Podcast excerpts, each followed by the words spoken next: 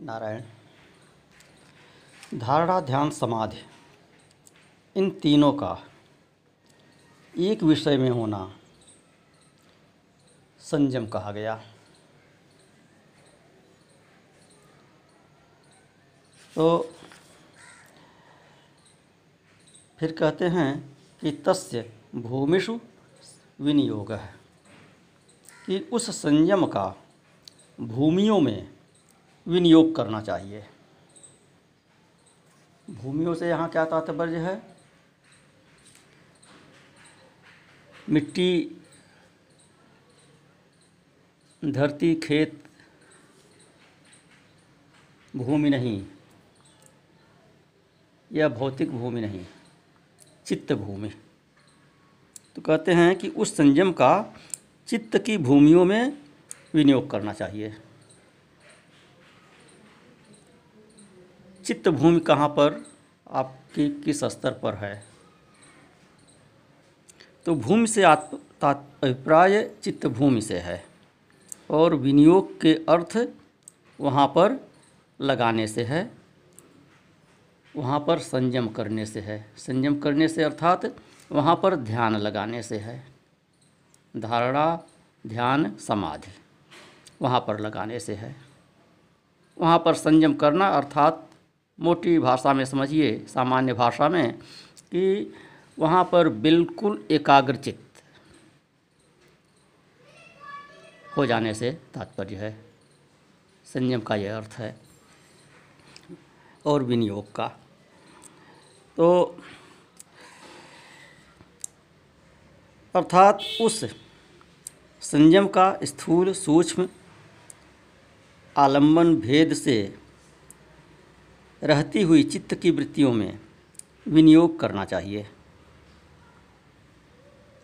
स्थूल से सूक्ष्म की ओर बढ़ना है। योग शास्त्र का सिद्धांत जो है, अष्टांग योग का जो विवरण है, एक क्रम से वैज्ञानिक रूप से दिया हुआ है। ये आठ परिधियाँ समझ लीजिए। आठ व्यूह समझ लीजिए।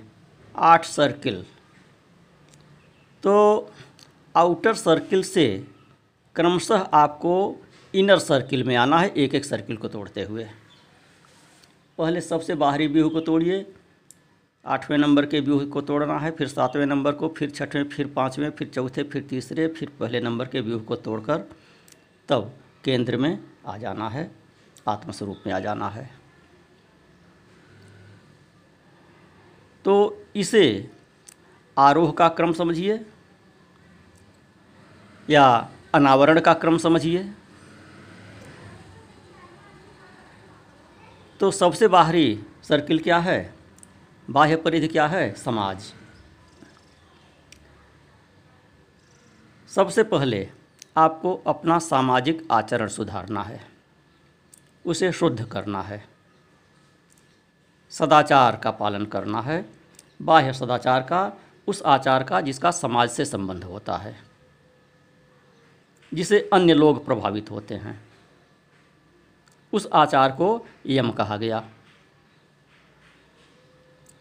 और उसको शुद्ध करने के बाद तब अपने शरीर पर आते हैं। शरीर के आचार पर आते हैं। सामाजिक कार्य व्यवहार को पहले शोधन किया, उसके बाद अपने निजी दिनचर्या इत्यादि को शोधन करना है, शौचाचार इत्यादि करना है, पवित्रता का पालन करना है आहार विहार ठीक करना है तो यह नियम कहा गया इसको। बिना यम के नियम पर आना ठीक नहीं है। यम आपका गड़बड़ हो तो नियम का चाहे जितना पालन करें, सफलता नहीं मिलेगी। तो पहले यम का शोधन कीजिए। अर्थात अपने सामाजिक चरित्र का शोधन कीजिए पहले। न्यायपूर्ण जीविका हो, लोगों से न्यायपूर्ण संबंध हो, प्रेमपूर्ण वातावरण हो समरसता का वातावरण हो। समाज में आप अपने चरित्र को ठीक करने के बाद, शोधन करने के बाद, सामाजिक चरित्र का शोधन करने के बाद, तब व्यक्तिगत अपने दिनचर्या का शोधन कीजिए। और जब दिनचर्या का शोधन हो जाता है, तब उसके बाद फिर शरीर के ढांचे पर आइए। इसको शोधन कीजिए। इसका शोधन कैसे होगा? आसन से। आसन, व्यायाम इत्यादि। व्यायाम इत्यादि कीजिए, नाड़ी शोधन इत्यादि कीजिए, फिर आसन का अभ्यास करिए। जब आसन सध जाता है, उसके उपरांत प्राणायाम पर आइए। शरीर का शोधन करने के उपरांत प्राण का शोधन कीजिए। फिर प्राणायाम द्वारा प्राण का शोधन होता है। प्राण का शोधन होने के उपरांत तब प्रत्याहार पे आते हैं। अर्थात प्राण के शोधन होने पर और इससे पहले जो वृत्तियाँ बताई गई, यम नियम आसन, उनके द्वारा चित्त का शोधन होने पर तो इंद्रियों की गति को बाहर से भीतर की ओर मोड़ते हैं तो उसे प्रत्याहार कहते हैं। प्राणायाम के बाद प्रत्याहार आया। जब चित्त शुद्ध हुआ, तब तो वहाँ पर इंद्रियों को बाहर से मोड़कर भीतर की ओर ले आइए। उससे पहले मोड़ना निरर्थक है। काई के ऊपर पालिश करने जैसा है। उसके उपरांत तब धारणा पर आते हैं, ध्यान पर आते हैं, समाधि पर आते हैं। इन धारणा, ध्यान, समाधि, इन तीनों को एकत्र, एक विषय में लगाने को संयम कहते हैं। तो स्थूल से सूक्ष्म की ओर आने की प्रक्रिया है। और यह सामान्य सिद्धांत है कि सूक्ष्म जो है, वह स्थूल से अधिक शक्तिशाली होता है। जैसे से जैसे सूक्ष्मता की ओर बढ़ते जाएँगे, वैसे वैसे अधिक शक्तिशाली होते जाएँगे। एटम थ्योरी है। चिकित्सा की भी थ्योरी ऐसे ही है। आयुर्वेद का, होम्योपैथ का। स्थूल सामग्रियों को प्राप्त करके उसका सत्व निकालते हैं, रस निकालते हैं, क्वाथ बनाते हैं, भस्म बनाते हैं।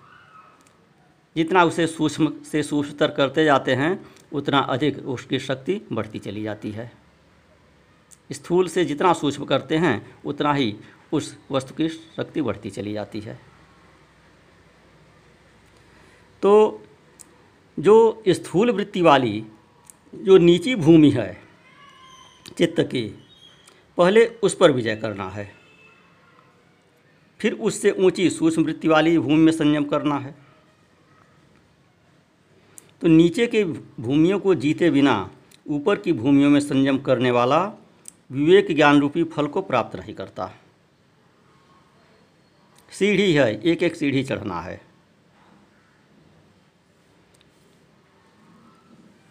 तो क्रम से पहले वितर्क अनुगत, फिर विचार अनुगत, फिर आनंद अनुगत, फिर अस्मिता अनुगत, अथवा पहले ग्राह्य, फिर ग्रहण, फिर ग्रहृत्रि इत्यादि प्रकार से एक एक भूमि को जीतकर ऊँची ऊँची भूमियों में संयम करना है एक एक सीढ़ी चढ़ना है।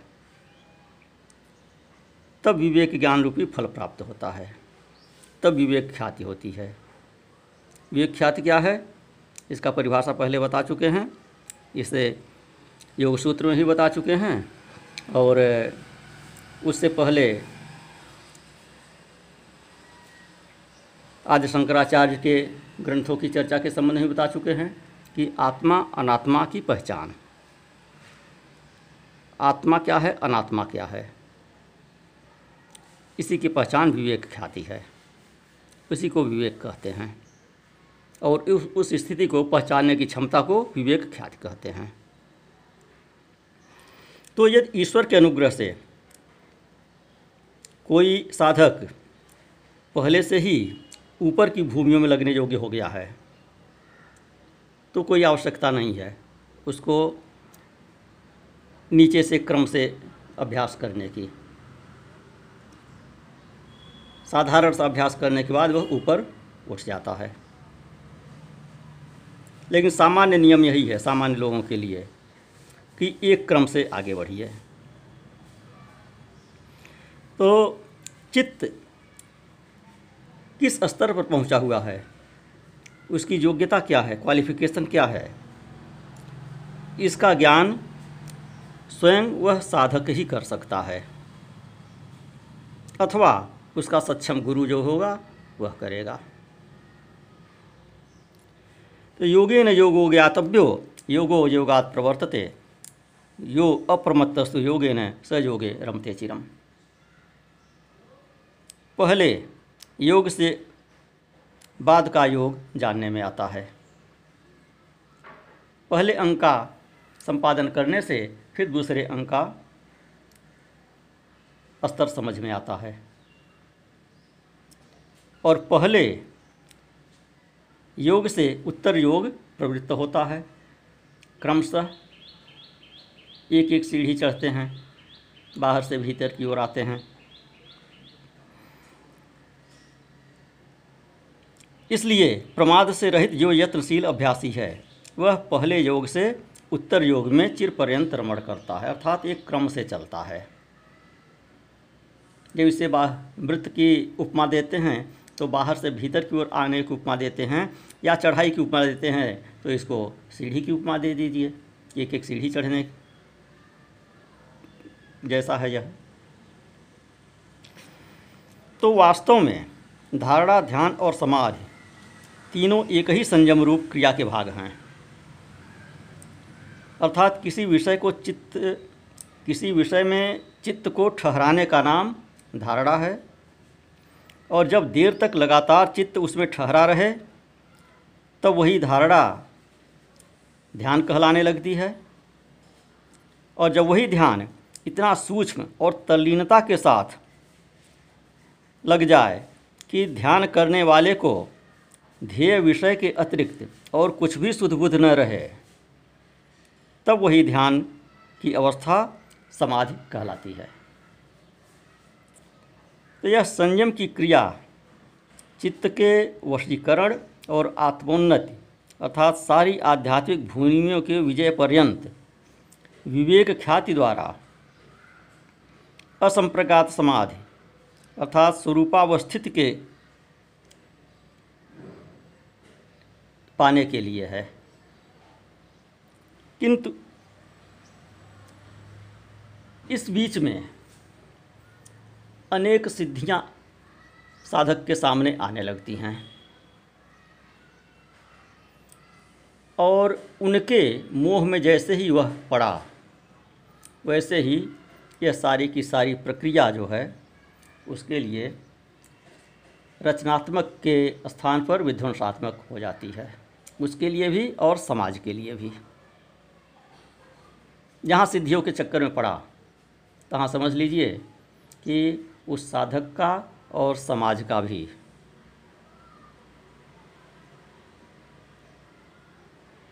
नाश हो रहा है।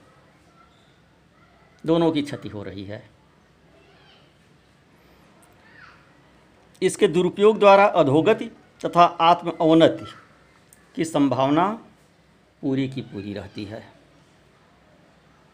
ये सारी बातें प्रयोग पर निर्भर करती हैं। एक उत्तम से उत्तम वस्तु भी हानिकारक हो सकती है, यदि उसका प्रयोग उचित रूप से न किया जाए। साधारण मनुष्यों द्वारा बहुत सी आश्चर्यजनक बातें, जिनके समझने में बुद्धि चकरा जाती है। आश्चर्यजनक जो चीज़ें लगती हैं, जो चमत्कार दिखाई देते हैं लोगों को, वे सब संयम की सहायता से ही किए जाते हैं। उनमें संयम के अतिरिक्त और कुछ नहीं होता है। और वह चमत्कार जो होते हैं, वे वास्तव में थोथले होते हैं, खोखले होते हैं। उनका कोई अस्तित्व नहीं होता है।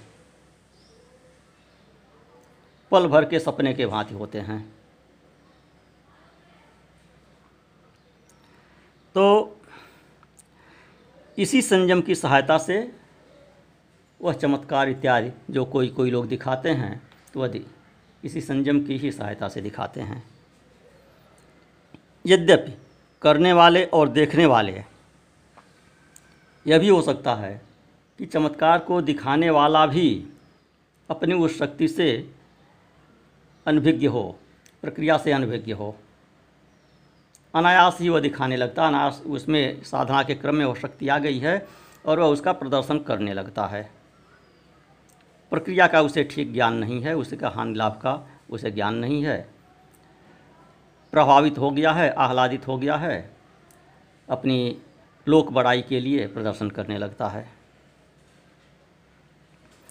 तो प्रत्येक वस्तु अपने सूक्ष्म रूप में अधिक शक्ति की उत्पादक होती है और जितनी सूक्ष्मता बढ़ती जाती है, उतनी ही उसकी शक्ति में भी वृद्धि होती जाती है। उदाहरण के लिए औषधियों के स्थूल रूप की अपेक्षा उनके रसों में, उनके सत्व में कई गुना बल बढ़ जाता है। धातुएँ अग्नि द्वारा भस्म होकर अपने सूक्ष्म परमाणु में, रूप में अधिक प्रभावशाली हो जाती हैं। अधिक क्या पूर्ण प्रभावशाली हो जाती हैं? स्थूल रूप में हो सकता है कि वो कोई काम नहीं करती हैं। सोना स्थूल रूप में